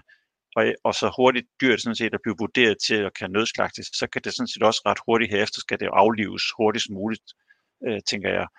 Og da det så igen er en begrænsning for, hvor lang tid det skal gå, inden det skal ind på et slagtehus eller slagteri med, med det her øh, aflivet dyr, så, så ser jeg jo, at, at det, det, bør være sådan, at man, man, man måske kan forvente, at, øh, at dyrlægen ret nemt kan, kan overvære den her øh, aflivning, fordi de vel stort set øh, kan se det i, i forbindelse med, at de har syner og, og underskrevet certifikatet. Så jeg har svært ved at se, at det skal trække ud øh, i lang tid øh, den, her, øh, den her overvågning af det nødslagte dyr. Øh, øh, det er i hvert fald også en vigtigt, at vi øh, ikke kommer ud og syner et dyr og siger, at det er egnet til, til nødslagning, og at der så går øh, længere tid, inden det egentlig bliver, bliver aflivet, hvis det ovenkøbet ligger og lider. Øh, så det, der, der ser jeg, at det må være et, der må være tidsmæssigt et ret tæt øh, øh, øh, sammenhæng mellem dyrlægens øh, AM-vurdering og til man kan få det aflivet. Så er vi ude på de uhåndterbare dyr, og det er jo fuldstændig korrekt. Jeg har været på besøg ude på de her, ude ved Vadehavet og, og også op ved, på Sjælland og set på, på, på de her forhold, og jeg er godt klar over, at, at øh, der, der, der er det praksis lidt noget, kan godt blive udfordret, hvis det bliver øh, tilsvarende med overvågning. Lige nu er vi så i en situation, hvor, hvor, hvor vi ikke har det, men det er klart, at vi skal jo lige skal tænke os ind, og, og landmænd også skal tænke ind, hvordan kan det foregå og komme til at fungere. Øh, lige nu er vi i gang med at, at, at samle data ind, forstå på den måde, at vi får kopi af de her øh, attester og certifikater, der kommer ind, og på den måde kan vi også få danne os et, et reelt overblik over, hvor mange nødslagninger er der egentlig, og hvor mange slagninger er der uhåndterbare øh, vilde dyr. Øh, tidligere har det faktisk været lidt svært for os at få et overblik over, fordi det hele var bare en blanding øh, af, der gik ind på nødslagningsattester det hele. Øh, så nu får vi måske lidt mere talmateriale, der giver os en ordentlig grundlag for at vurdere, i hvilket omfang taler vi om, øh, at dyr enten for så vidt angår nødslagninger, eller det, der hedder uhåndterbare dyr. Og det er det, vi forsøger at få, få skabt hen over øh, det næste halve års tid. Øh, men om det har nogle, hvilke store konsekvenser, det har jeg jo svært ved at se, øh, før jeg kender, kan man sige, volumen af det, og hvor det er det, det bliver vanskeligt. Øh,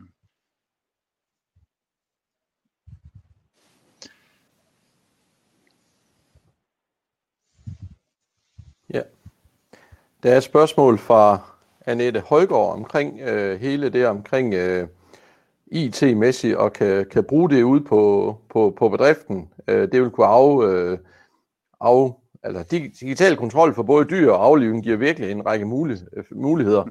Er, er det det, vi skal, vi skal satse mere på, øh, Niels og i øvrigt Mette og Alice, i forhold til at komme det her til livs? Fordi jeg, altså jeg kan jo, jeg kan jo se, det der fylder rigtig, rigtig meget ud i chatten, det er jo i forhold til alt det omkring øh, med, med gebyr på, på det enkelte dyr og betaling, kørsel og alle de der forskellige ting, som jeg synes, I svarer godt på, men det, fordi man svarer, det er jo ikke ens betydning med, at det giver forståelse blandt de dygtige Nej. folk, der er derude. Og øh, så er der også Annie, Annie, øh, Annie der, der spørger det omkring, øh, skulle man dække det der solidarisk mellem producenterne, i forhold til, at man jo kan bo i store områder, og dyrlæge praktisk øh, dækker store, store områder. Det tror jeg, det bliver svært, det kan jeg lige så godt sige fra starten af. Altså, vi tager jo, vi tager jo det udgangspunkt, at hver især betaler vores regninger.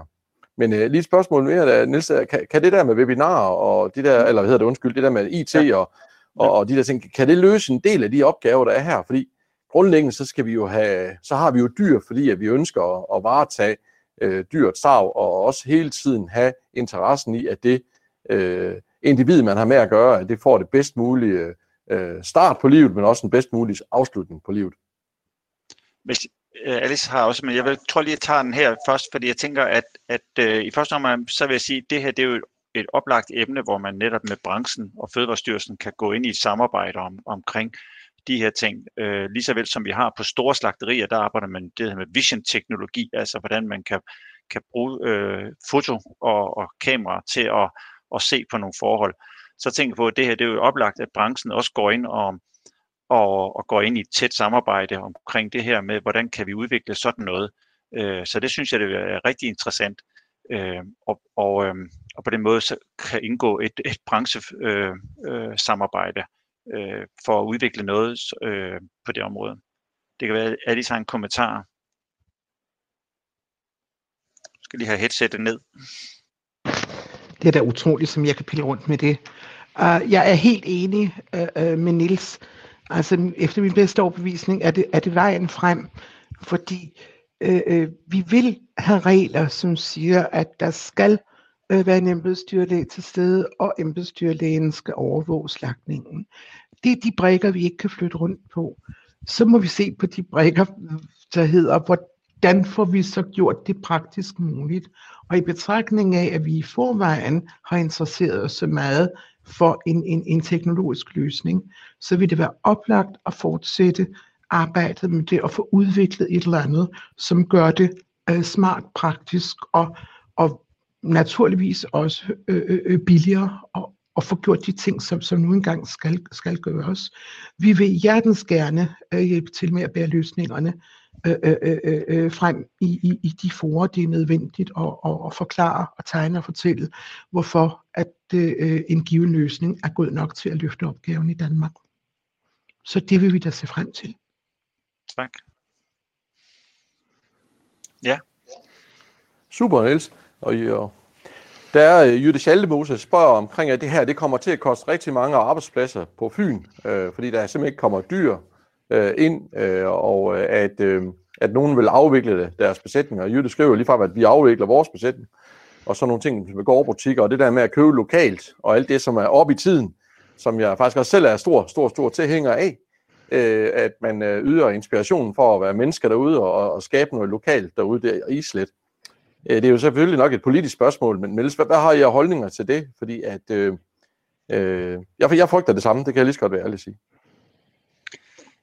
Jamen, jamen jeg, jeg, jeg synes jo, at, at noget af det, øh, øh, der, der er jo sagt før, at vi, jeg tror sådan set, at, at vi som Fødevarestyrelse jo øh, langt hen ad vejen sagtens kan, kan, kan se de udfordringer, der er, og som Alice jo også forsøger at, at beskrive, det er, at vi har jo kun interesse i, at, at, at få vores indflydelse gjort gældende nede på, på, på de, på de boende gulve dernede.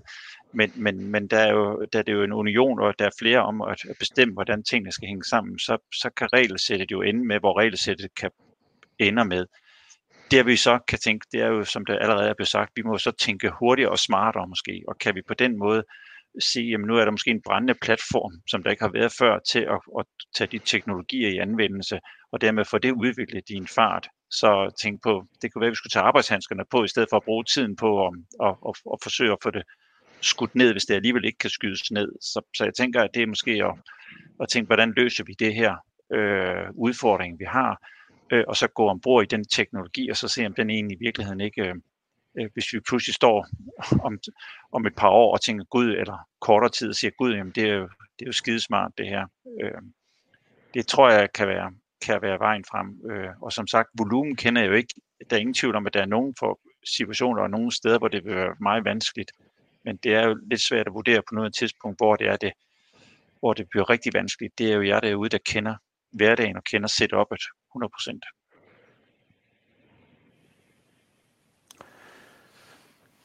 Lars han skriver, at jeg som ordstyrer, om jeg ikke kan trække en krar grænse mellem nødslagten og så de vilde dyr, øh, da der er stor forskel på de metoder og de priser, der er der. Øh, det skal, det skal, det skal tydeliggøres noget mere. Og øh, der er for meget tid, der, der går på, på nødslagten. Det er helt fair at skrive det, Lars. Øh, og det er også det, jeg håber i chatten, og også I som producenter derude. Altså, der er jo forskel, om det er vilde dyr, eller det er slagtninger. Men øh, det er hermed sagt, øh, og jeg tror også, det er det, Nils øh, har prøvet på at, at tydeliggøre i forhold til den omkostning, der er der. Annie Assenberg skriver, når Fødevarestyrelsen bestemmer prisen for det noget rod, øh, hvis vi skal forhandle med dyrlægen. Øh, der står en, det er Henrik, der, Henrik, der, der, der siger, at der er blevet en EU-modstander født. Det er jeg ked af at, at læse. Øh, ja, prøv, prøv lige at svare på de der øh, ting, der er der omkring øh, forskellen. Altså, det, det, skal vi være dygtigere til at, at, at synliggøre det i vores kommunikation, at, at noget vedrører nødslagning, noget vedrører de vilde dyr. Men det ændrer jo ikke på præmissen om, at de forskellige to ting øh, har hver sin omkostning, og jeg kan læse ud fra chatten, er stadigvæk for dyrt i forhold til at, kan, at opretholde den gode øh, del af det lokale islet derude. Kan du svare på noget af det, Niels? Selvom det er meget af politik i det jo. Ja, jamen, jeg, og, jeg, og jeg, det vi kan sige, grund til, at der er to priser på, på, på nødslagning på de 2200 og 1700 på de andre øh, per time, det er jo netop fordi, at, at, øh, at, at, at den der uhåndterbare dyr, det kan man plan, planlægge sig ud af, og på den måde så, så kan kræver det knap den samme pris fra dyrlægepraksis side. Øhm, så det er jo den måde, der er, en, der er lidt, øh, der gør det lidt mere spiseligt, om vi vil. Og der, der, der er taksten jo så øh, 1700 kroner, som sagt, per, per time. Men jeg har, jeg har jo svært ved at, at, at, at, at gøre så meget ved det, fordi det, det, det er det, jeg har forhandlet mig til. Og når de så skriver her, øh, på, på taten også, at vi skal stå og forhandle med, med, med dyrlægepraksis. Altså det er jo, det, bare vi ikke forstår, misforstår ordet forhandle. Altså det, det handler om, det er jo vel lidt det samme, som når man i øvrigt rekvirerer en håndværker eller på anden vis, så, så spørger vi jo som almindelig borger eller bruger, hvor lang tid skal du regne med at bruge på det? Altså jeg har jo ofte brug for sådan et, et prisoverslag for en given opgave. Det, det tænker jeg, det også I andre har, hvis I skal have udført et stykke elarbejde for at tage den igen, hvor vi hen af, for at jeg ikke bliver overrasket. Og det er jo derfor, jeg, vi skriver det her. Hvad skal du forvente at bruge på den her tid? Og det er jo her, jeg siger, at hvis han vedkommende siger, at jeg skal bruge en time, okay, jamen så ved I jo som landmand, at det er en time, bliver faktureret, så har I en idé om, så I ikke bliver overrasket bagefter. I troede, det tog et kvarter, så får I en regning på to timer. Det er en rigtig ubehagelig overraskelse at få. Så det er mere ligesom almindelige borgere og brugere, man har ønsket at få en idé om, hvad, hvad skal jeg forvente at få af udgift i forbindelse med en ydelse.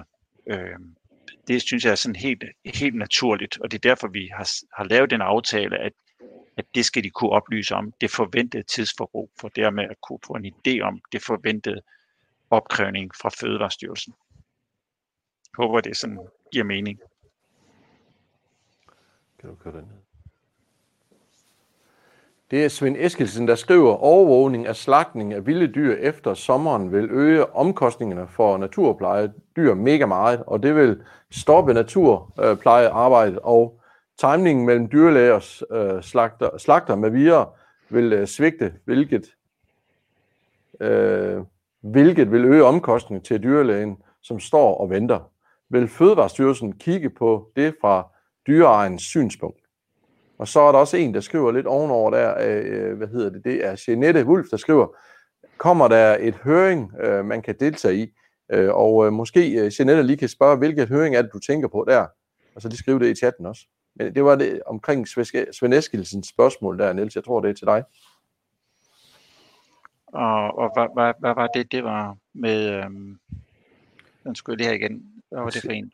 Han skriver 1040 overvågning af slagtning af vilde dyr efter ja, ja. sommeren ja. vil øge omkostninger ja, ja. for naturpleje. Ja. Jamen, hvad pokker skal jeg sige? det, ja, ja, øh, det, det, er, det, er jo, det, er jo, det, jeg hører, det er jo en konstatering jo, og, og, og, og det, er, det, er jo, det, er jo, det, er, det er jo det dilemma, den udfordring, vi står i.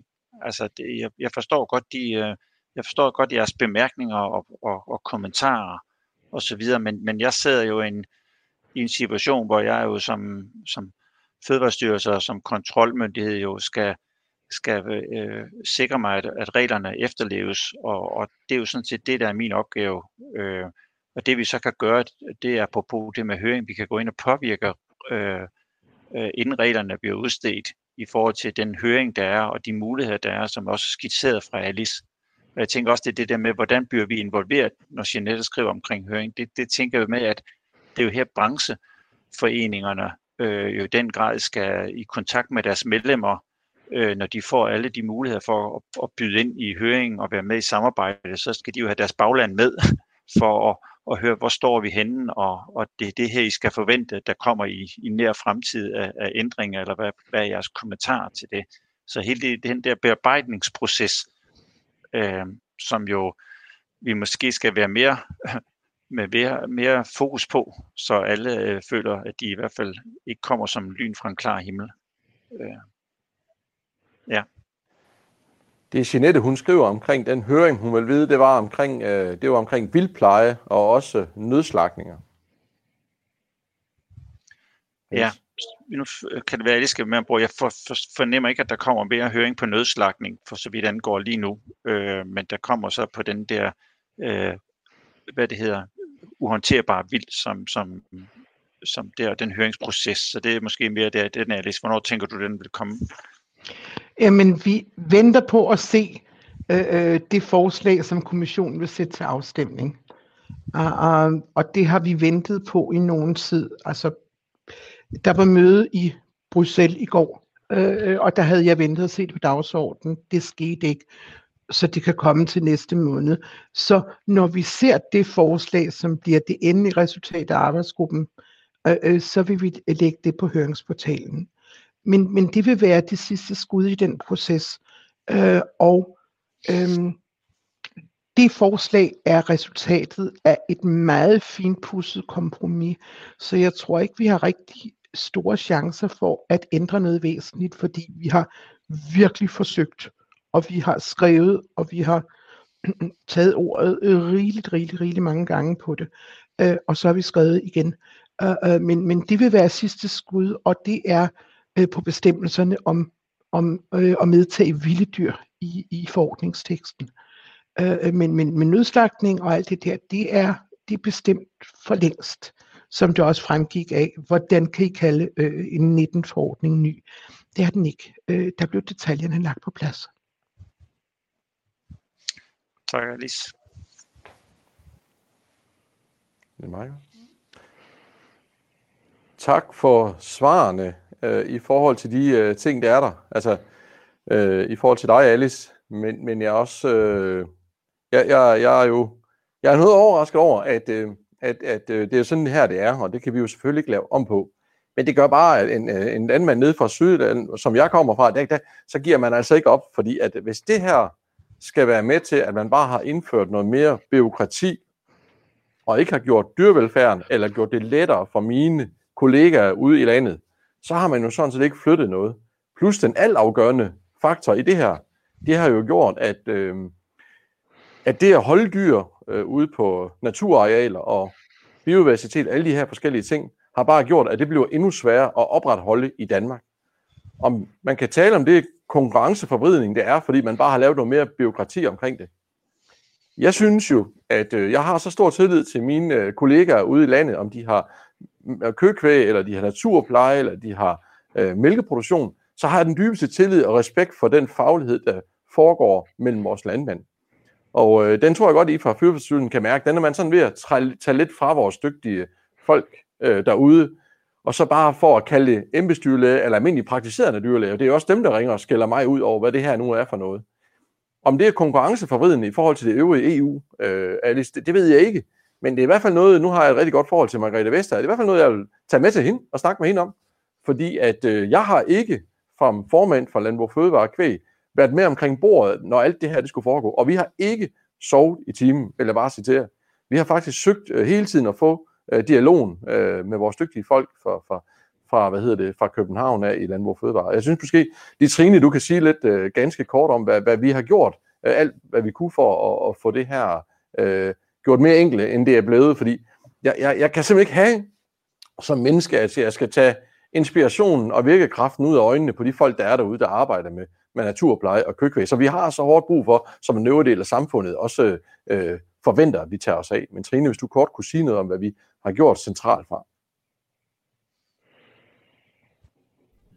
Ja, men vi har været på den her sag. Altså udfordringen har været, øh, som vi også har talt om, Niels, nogle gange, at jeres forhandlinger har kørt mellem dyrlægeforeninger, ja, og vi har jo ikke siddet med omkring bordet i de her forhandlinger. Men vi har jo øh, gentagende gange udfordret jer på jeres fortolkning af EU-forordningen på det her område, og mener, der er rum for at fortolke anderledes. Så det har vi jo også øh, skrevet til jer flere omgange. Øhm, og det håber vi jo også, vi kan diskutere videre på en eller anden måde, fordi vi mener, der godt kan være rum for en mindre øh, administrativ praktisk løsning på det her. Men det må vi tage. Så, så vi vil jo utrolig gerne sidde med om bordet, og du, nu åbner jo op for det her med digitale løsninger, og der, vil vi jo, der er vi jo bestemt klar heller i dag end i morgen øh, til et møde og få startet den proces op, fordi der har vi virkelig brug for, selvom vi har den udfordring, at på nogle naturplejearealer har vi jo ikke en netadgang, så hvordan løser vi den? Øhm, men der er lige nogle spørgsmål, jeg lige vil samle op på, Christian, som også er kommet. Altså i dag har man jo muligheden for at lave en 24 timer gammel øh, øh, slagteattest på dyrene. Øh, den vil man jo stadig have på de vilde dyr, så længe dyrlægen ikke skal syne dyrene på øh, til aflivningen. Kan I, kan I bekræfte det? Og så er der også mange, der spørger, det her med, at vi har naturplejedyr, altså vilde dyr på naturplejearealer, kan man ikke få dem lagt ind under bestemmelsen for hegnet vildt, så de i højere grad hører hjemme der, end de har deres egen gruppe. Altså der er jo nogle andre regler gældende for hegnet vildt. Kunne de, ikke, øh, kunne de vilde kvæg ikke blive omfattet af den? Og så har jeg lidt flere, hvis uh, der er. Ja, men tak for de spørgsmål. De, de sidste er jo meget, øh, meget relevante spørgsmål. Det kan være, at Alice sidder med, med pinden der, så jeg tænker, at det, og det kan også med, at har noget med ja. at starte med Alice. Ja, jeg mener, der er sådan tre forskellige ting, der sådan lige falder mig ind i, i lyset af det, Christian og, og, og Trine sagde. Øhm, jeg vil først og fremmest sige, at det ligger os også meget, også meget på sinde at få nogle regler, øh, øh, øh, som fungerer, når vi sidder og forhandler dem. Vi er bare i den uheldige situation, at vi også har underlagt demokratiets processer, øh, øh, så vi kan tale så meget, som vores stemme nu kan række til, og vi kan arbejde så meget, som vi nu kan. Øhm, og så må vi se, hvad de i øvrigt rækker til i den store pose. Men, men det vi gør undervejs, det er, at vi altid inddrager de relevante parter øh, på hjemmefronten. Og hvordan I så organiserer jer med at få alle de relevante spurgt. Det får så vidt jeres sag. Vi spørger ikke øh, øh, mange forskellige steder i hver organisation. Vi har én indgangsvinkel, og så koordinerer I selv jeres svar. Øh, øh, øh så Landbrug og Fødevare har været med i hele processen. Øh, det er der ingen tvivl om.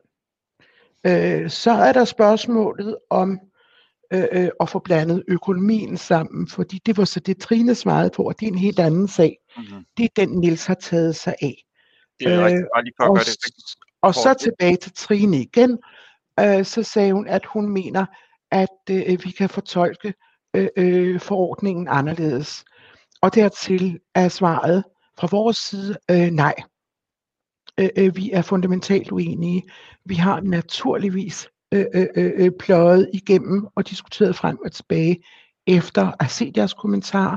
Vi er fundamentalt uenige i den måde, I udlægger forordningen på. Det er et spørgsmål om, øh, øh, øh hvornår man kan være en embedsdyrlæge. Og øh, øh, der stiller vi nogle krav til de Øh øh, øh, øh, forudsætninger, der er for at være en del af det danske kontrolsystem. Øh, så ja, vi kigger øh, øh, meget på, hvilke regler der kommer til, men, men jeg synes da også, at vi skal tale om en af de andre elefanter, som, som lurer lidt omkring i, i rummet, og det er, at der er mange ting, der ramler sammen på en gang lige nu. Øh, fordi det er også nu, øh, hvor erhvervet erkender realiteten af, at der er stoppet for den ulovlige praksis, der har været i overvis. Fordi der har jo været en lystig slagtning øh, øh, efter, øh, øh, øh, øh, hvad man nu havde lyst til rundt omkring på markerne. Øh, øh, og det har aldrig været lovligt. Det var derfor, vi var inde i arbejdet med at finde en måde, hvor man kunne slagte øh, øh, dyr, uden at transportere dem til et slagteri. Og vi der fik etableret gårdslagningsmodellen. Men selvom man har vendet sig til at, at få sine dyr slagtet øh, i terrænet, så betyder det ikke, at det har været lovligt. Det betyder bare, at der er høvlet en masse dyr ind på nødslagtningsattester, som, som ikke har været reelt nødslagtet. Så, så det mærkes samtidig med, at der så kommer opstramningerne af lovgivningen, som siger, at nu er det ydermere en embedsdyrlæge, som skal gøre det. Så der er flere ting, der rammer på en gang. Uh, um, og så uh, skal vi da også se, altså som, som uh, Nils fik antydet, der er en forskel på den pris, øh, for det planlagte og for det uplanlagte. For dyrlægeforeningen har jo også stillet krav om, at der skal være en vis betaling, hvis de skal lægge en praksis til, som skal være øh, til, tilgængelig 24-7. Det er ikke kun fordi Fødevarestyrelsen siger, at nu skal det være kæmpe meget dyrere, end det har været før. Dyrlægeforeningen har haft en hel del at skulle sige om, hvad skal niveauet være øh, fremover. Så Øh, øh vi har heller ikke lyst til at se øh, butikker forsvinde, eller folk miste deres arbejde. Vi forsøger at lave et realistisk stykke arbejde, og vi forsøger at gøre skal vi sige, reglerne så anvendelige, som de kan. Men, men vi er også nødt til at se på, øh, hvad der er regler, og hvad der i øvrigt er lovligt. Vi kan ikke lave nogle små skuffeaftaler med og, og fortolke det anderledes og lave noget ulovligt. Øh, øh, øh. Kunne man, kunne man se det her, kunne man, øh, Alice, kunne man se det her sidste spørgsmål omkring med at, at få det er en tankeeksperiment omkring det her, få de her uhåndterbare dyr ind under det, der hedder hegnet vildt, og vil det øvrigt gøre nogen forskel? Det er også et af de spørgsmål. Hvad tænker du der? Det er sådan et teoretisk spørgsmål. Øh, nu er reglerne for, hvilke dyr, der kan komme under hegnet vildt, jo fuldstændig klare. Som der også stod i den øh, øh oversigt, som Mette viste fra starten, så er det helt specifikt, hvilke dyr, der går ind i kategorien hegnet vildt. Uh, øh, vi har faktisk uh, uh, uh, haft noget diskussion under de her seneste forhandlinger, uh, fordi i dag går bison ind under hegnet vildt. Dem var kommissionen ved at tage ud uh, uh, på melodien. Nu kan de jo slagtes uh, uh, sammen med de andre vilde dyr. Øh, øh, og der måtte øh, øh, vi skrive og, og, og tale højt og skrive noget mere, øh, fordi vi vil ikke risikere, at de røg ind i en kategori, hvor der vil komme en restriktion på, hvor mange stykker øh, øh eller hvor mange stykker kvæg, som kan slagtes af gangen. Øh, fordi så risikerede vi, at det gik ud over folk, som havde en reel bisonproduktion. Øh, øh, øh så de kan fortsat, øh, vi fik dem ud af det nye forslag og tilbage i, i, i de gamle regler, øh, øh, så bison stadigvæk står, hvor de gør, så der ikke er nogen restriktioner på, hvor mange stykker hegnet bison man må slagte på en gang. Så, så det er meget, øh, øh, øh altså det, det, det er farligt at røre ved kategorien, og det er heller ikke nemt at røre ved kategorien. Man snubler nemt, og øh, øh når kommissionen er meget klar på, at det er kvæg, svin og hovdyr, der kan komme ind som hegnet vildt, så er det i, eller, eller som, som de her nye øh, øh, vilde dyr, øh, øh så er det i kontrast til den slags hegnet vildt, som også er specificeret artsmæssigt. Så jeg tror ikke, vi kan arbejde. Tak for det. Jeg, jeg, jeg, jeg tror, at øh, klokken er også fremskrevet, og jeg har øh, hvad hedder det, lovet, at vi er, er færdige kl. 11. Og øh, jeg tænker på, at, øh, at jeg her til sidst gerne vil øh, lige lade, lade Nils runde af, hvad der skal ske fremadrettet. Og så vil jeg kort sige også, hvad, hvad jeg som formand for, for mælkeproducenter og kødproducenterne i Danmark ønsker at foretage mig her. Fordi jeg kan sagtens høre her til allersidst, hvad der bliver sagt, øh, og hvordan reglerne er.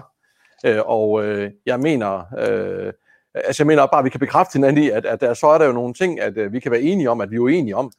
Uh, fordi at øh, nedgøre mine kollegaer derude og sige, at de ikke har forstand på det, der er derude og sådan nogle ting, fordi vi skal have lavet nogle regler, have nogle gennemført. Det, det, det tror jeg, det, det lader vi demokratiet klare. øh, og øh, jeg vil kort til dig nu, Niels, give ord, så du lige kan få lov til at runde af, hvad I ønsker at foretage jer fra nu af og fremad, for at vores kollegaer derude i landet, dem der producerer, der er naturpleje og andre, at de sådan bliver bekræftet i at blive endnu klogere på det, der foregår. Hvordan, vi, hvordan jeres kommunikation vil være på det, Niels? Ja, tak. Og endnu en gang tak, fordi vi måtte være med til at også at uddybe og forklare. Og det er også rart for os at få noget input, sådan så vi hører, hvad det er, der, hvad det er for nogle knaster, øh, der er derude. Øh, noget af det, vi i hvert fald vil være meget opmærksom, der er sådan set to ting. Det ene er, at vi vil jo øh, være meget tydelige omkring vores kommunikation, og der, og der vil jeg så sige, det er vores hjemmeside, der sådan set bliver der vores platform for i forhold til, hvor I skal kunne læse øh, øh, med tydelighed, hvad det er, der er at stille sig krav, og hvordan, øh, tingene, hvordan tingene er her og nu. Øh, lige nu er den under ombygning, den her, det vil sige, at vi kan ikke lægge noget nyere ind, men, det, men den fungerer, og den eksisterer derude, som Mette hun også viste her. Så det er den ene ting, det er den her kommunikation via vores hjemmeside, så brug endelig den, øh, som vi også introducerede jer for her.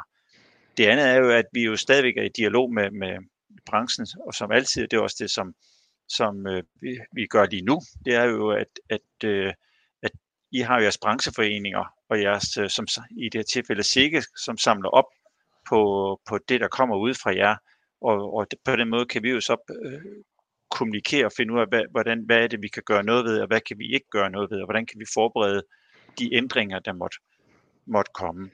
Øhm, så det er vel sådan set det, det, vi gør i forhold, og vi bevarer som sagt kontakten til, til brancheforeningerne, og er der behov for at lave nogle andre webinarer, øh, som er allerede ytret her i dag, så er det jo noget af det, som Fødevarestyrelsen sammen med brancheforeningerne kan få sat op, sådan så vi kan blive klogere på det.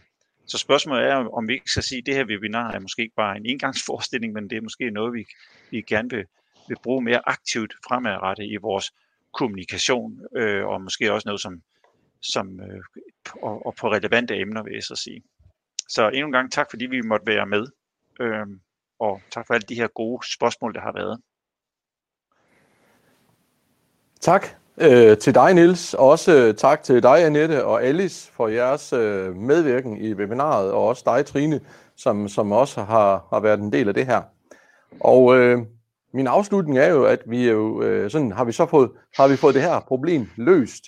Øh, det, det, vil jeg, det vil jeg mene, vi ikke har. Øh, og øh, her tager jeg udgangspunkt i, i dyrets stav, øh, ud fra, at, øh, at det vigtigste for mig, det er derude, det er, at den velfærd, der skal være blandt vores dyr derude, øh, og dem, der så arbejder med dyrene, altså jer producenter, om man har afgræsning med køkvæg, eller man har naturpleje, eller man har nogle andre forskellige vilde dyr, som man skal have aflevet, så skal der være en, en forudsætning for, at dette med at, at have dyr, der bliver født til det bliver øh, aflevet, at der skal der være nogle klare regler, som også er forståelige, og se, at det kan give et engagement blandt jer producenter derude til at kan have det erhverv og drive det for, at vi får et mangfoldigt samfund. Jeg ved godt, det her det er store ord, men jeg er nødt til at sige, det er det, der er derude, og det er det, der foregår derude.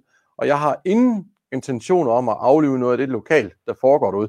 Tværtimod, og så tror jeg også, at den øvrige del af befolkningen har, hvad hedder det, lysten til at udvikle det.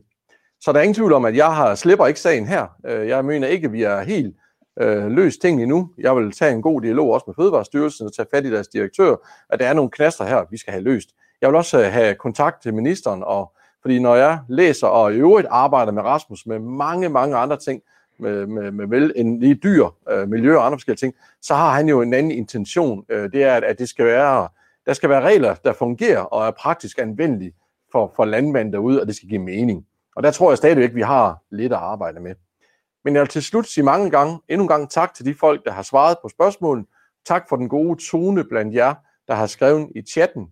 Og øh, så håber jeg, at vi mødes og øh, på et tidspunkt, og så også I kan sige, at det er godt, at vi fik det her lavet så godt, som vi kunne, så vi stadigvæk bevarer den mangfoldighed, men også, at vi kan have, øh, hvad hedder det, muligheden for at afgræsse vores arealer derude, og at det kan give mening. Både velfærdsmæssigt, men også økonomisk for jer som producenter. Tak til alle sammen, og fortsat god dag.